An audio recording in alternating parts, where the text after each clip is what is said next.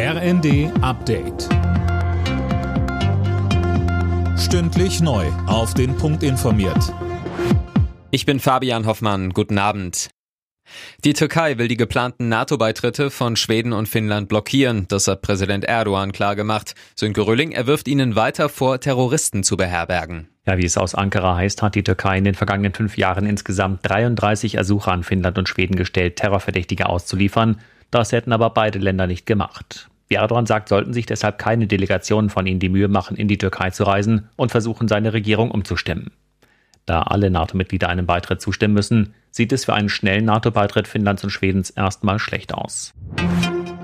Russland und die Ukraine haben sich offenbar darauf geeinigt, verletzte Kämpfer aus dem Stahlwerk in der Hafenstadt Mariupol herauszuholen. Wie es aus Moskau heißt, soll es eine Feuerpause und einen humanitären Korridor geben. Von der Ukraine gibt es dafür noch keine offizielle Bestätigung. Nach ukrainischen Angaben haben sich in dem Stahlwerk rund 1000 Soldaten verschanzt. Hunderte von ihnen sollen verletzt sein. Die Bundesärztekammer fordert ein Werbeverbot für Alkohol. Die Politik müsse bei jährlich 74.000 Todesopfern im Zusammenhang mit Alkoholkonsum endlich wirksame Maßnahmen ergreifen, sagte BRK-Präsident Reinhardt. Der Konsum ist in den vergangenen Jahren zwar leicht zurückgegangen, dennoch gilt Deutschland immer noch als Hochkonsumland. Im Schnitt trinkt jeder Erwachsene über 10 Liter Reinalkohol pro Jahr. Weltweit sind es knapp 6 Liter.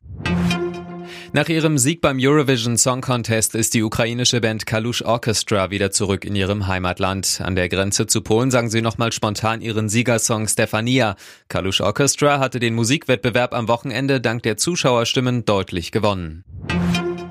Fans, Clubs und Experten haben entschieden, RB Leipzigs Christopher Nkunku ist der Spieler der Saison in der Bundesliga. Mit 33 direkten Torbeteiligungen hat der französische Nationalspieler eine überragende Spielzeit hinter sich. Und auch ein Titel kann ja noch dazukommen im DFB-Pokalfinale gegen Freiburg am Samstag.